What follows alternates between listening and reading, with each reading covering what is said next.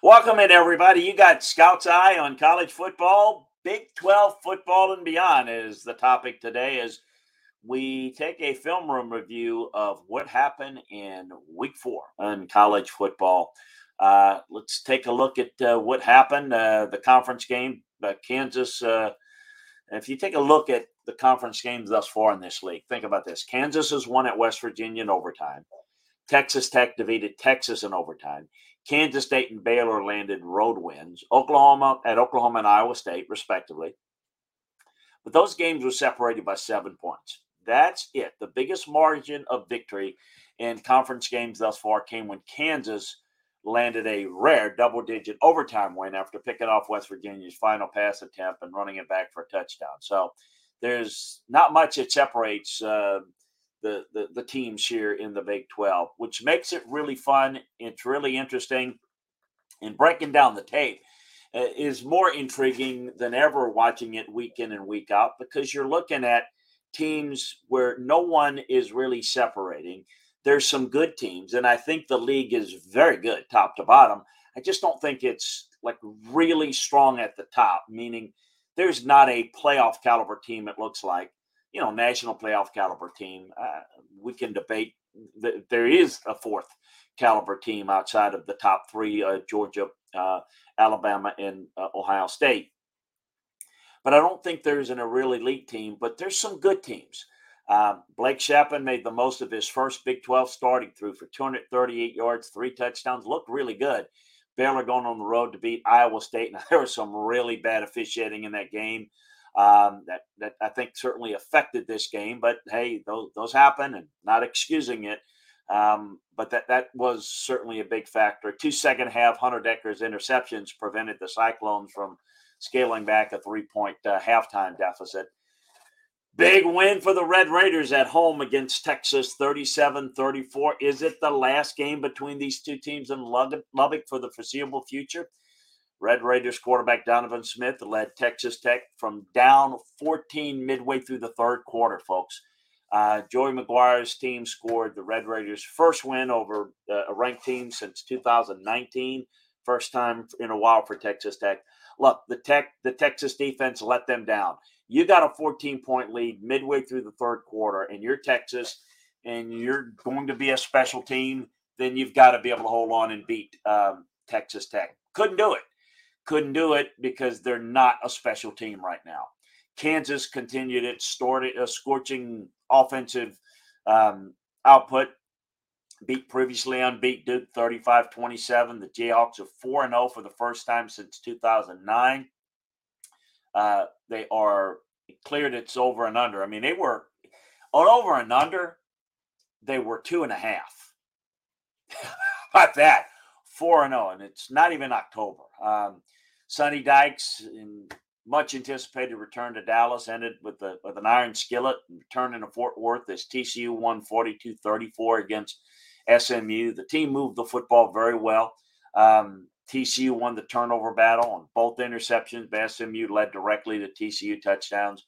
Big win for Neal Brown in West Virginia um, over Virginia Tech Friday night. Previously, um, I think underachieving West Virginia defense led the way. Uh, they only allowed 2.8 yards per play. Virginia Tech's not a great test, but certainly it was a good get for them. Conference plays off the ground. Uh, by the end of the, the last weekend, eight of the 10 conference schools have lost a game against another conference. And if those early games are any indication, it's going to be really wild. Kind of hit the games again a little bit, um, kind of briefly here. But Texas, Texas Tech, um, you know, um, was the first game I want to get to. But I want to remind you to check out LandryFootball.com if you want to get detailed breakdowns of all of these games and all of these teams inside the Big 12 and every other conference, as well as the NFL. Previews, reviews, head on over to LandryFootball.com. Take advantage of the football season sale. Got great offers there. Uh, six the six month offer. You can try it for a month. The best deal we have is the 12 month offer. I ask you again to subscribe, like, and share um, the Landry Football Podcast Network and Off the Hook Sports YouTube channel. Um, Texas, Texas Tech. Uh, certainly, the the big difference in that game was a fumble by Bijan Robinson, who never fumbles a football. That was a big factor. And the fact that the defense of Texas couldn't contain Donovan Smith and this Texas Tech offense. Uh, Robinson ran for 101 yards and two touchdowns on 16 carries, uh, carries but he lost that crucial fumble in overtime. Um, uh, the uh, Red Raiders were six for eight on fourth downs. They took chances, um, you know, but they were able to make it work for them. Um, Longhorns host West Virginia now two and two. We forget that loss to Alabama almost felt like a win. And let's remind folks that the, the Longhorns are two and two now. Kansas State, what a performance against Oklahoma, and what a performance Adrian Martinez. Um, look, the big difference was Oklahoma defensively did not do a good job with their pass rush against Adrian Martinez. They came upfield and they allowed the escape lanes up the middle, which is where Adrian Martinez likes to run. A bad job there, not adjusting to that. That's what Martinez does. He does so well. Um, to not be better prepared for that was really surprising from an Oklahoma standpoint. It was uh, over and over again. Oklahoma would cut the game down um, a bit, and then Adrian Martinez would bring him back. Deuce Vaughn ran very effectively. Uh, but Dillon Gabriel played well for Oklahoma. Yeah, you know, people will criticize. Look, I mean, you scored enough points to win that game. You didn't play well enough defensively, and that's what they have to do. But Kansas State did a really good job. They they've now beaten Oklahoma three times since 2019. Uh, Duke uh, and Kansas, well, I mentioned, Jayhawks sold their their home stadium um, out. First time in a long time. That's great to see football be important in Lawrence, Kansas again. Uh, Jalon Daniels was nearly flawless. He is playing so well for them. They went six for 10 on third downs. They uh, put up 524 yards of offense. Jayhawks, uh, Iowa State, and Lawrence on October 1st. This is going to be coming up this week.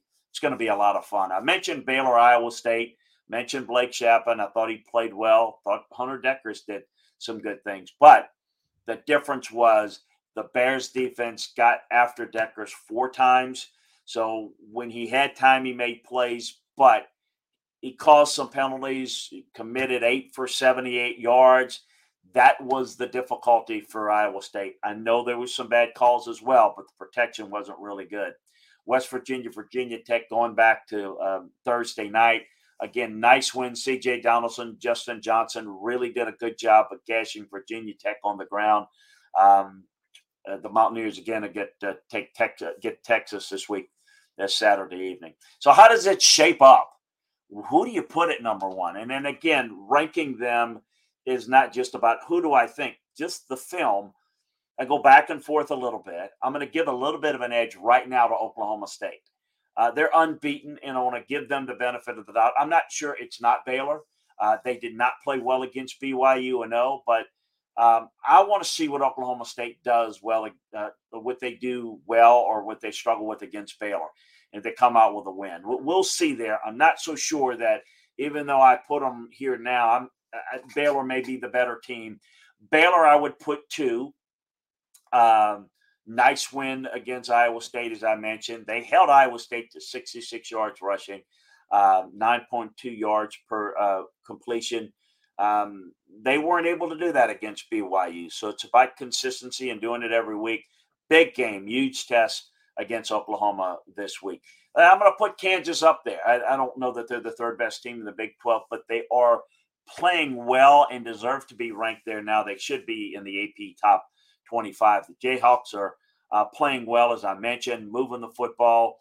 Um, uh, you know, I, I think that they're, they're, a bit of an underdog again against Iowa State this weekend, but it's a um, really good looking team. Kansas State, of course, had that ugly loss against Tulane a couple of weeks ago, but what a great performance this past week in Norman 509 yards of total offense.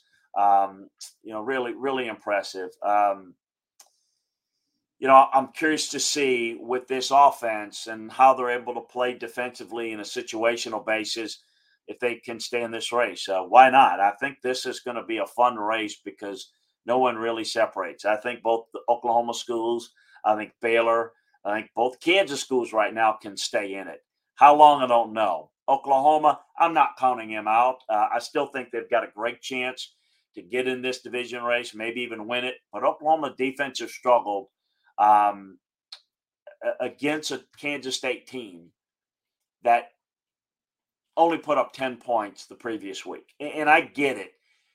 Playing Tulane for Kansas State, maybe not the same as going on the road and play Oklahoma. I get that. But it's more to it than that. It was about what Oklahoma didn't do. But I think what Oklahoma did defensively or didn't do is correctable. So I wouldn't give up on them. Like what Joey McGuire's doing, um, I thought they let it all out at, uh, at against Texas and uh, eight fourth down, you know, tries as I mentioned, converting six of them, average three point four yards a carry, uh, not five point nine yards per pass attempt. Um, TCU uh, was a big mystery heading into the season. Uh, Max Duggan is off to a good start. The offense is fine. Um, the next four weeks Oklahoma, at Kansas, Oklahoma State, and Kansas State. We're going to know what TCU is coming up. Texas, look, they're two and two. Um, I want to be positive about what they're doing. Last week was a step back. Um, I thought against Texas San Antonio, they didn't play all that well. They took care of business. They didn't take care of business on the road in Lubbock yet last week. Their defense didn't show up late. Um, it, it's too much to say Bijan Robinson lost the game with a fumble. Of course, you can't fumble the football there. The guy plays well. I think offensively, they're a pretty good team.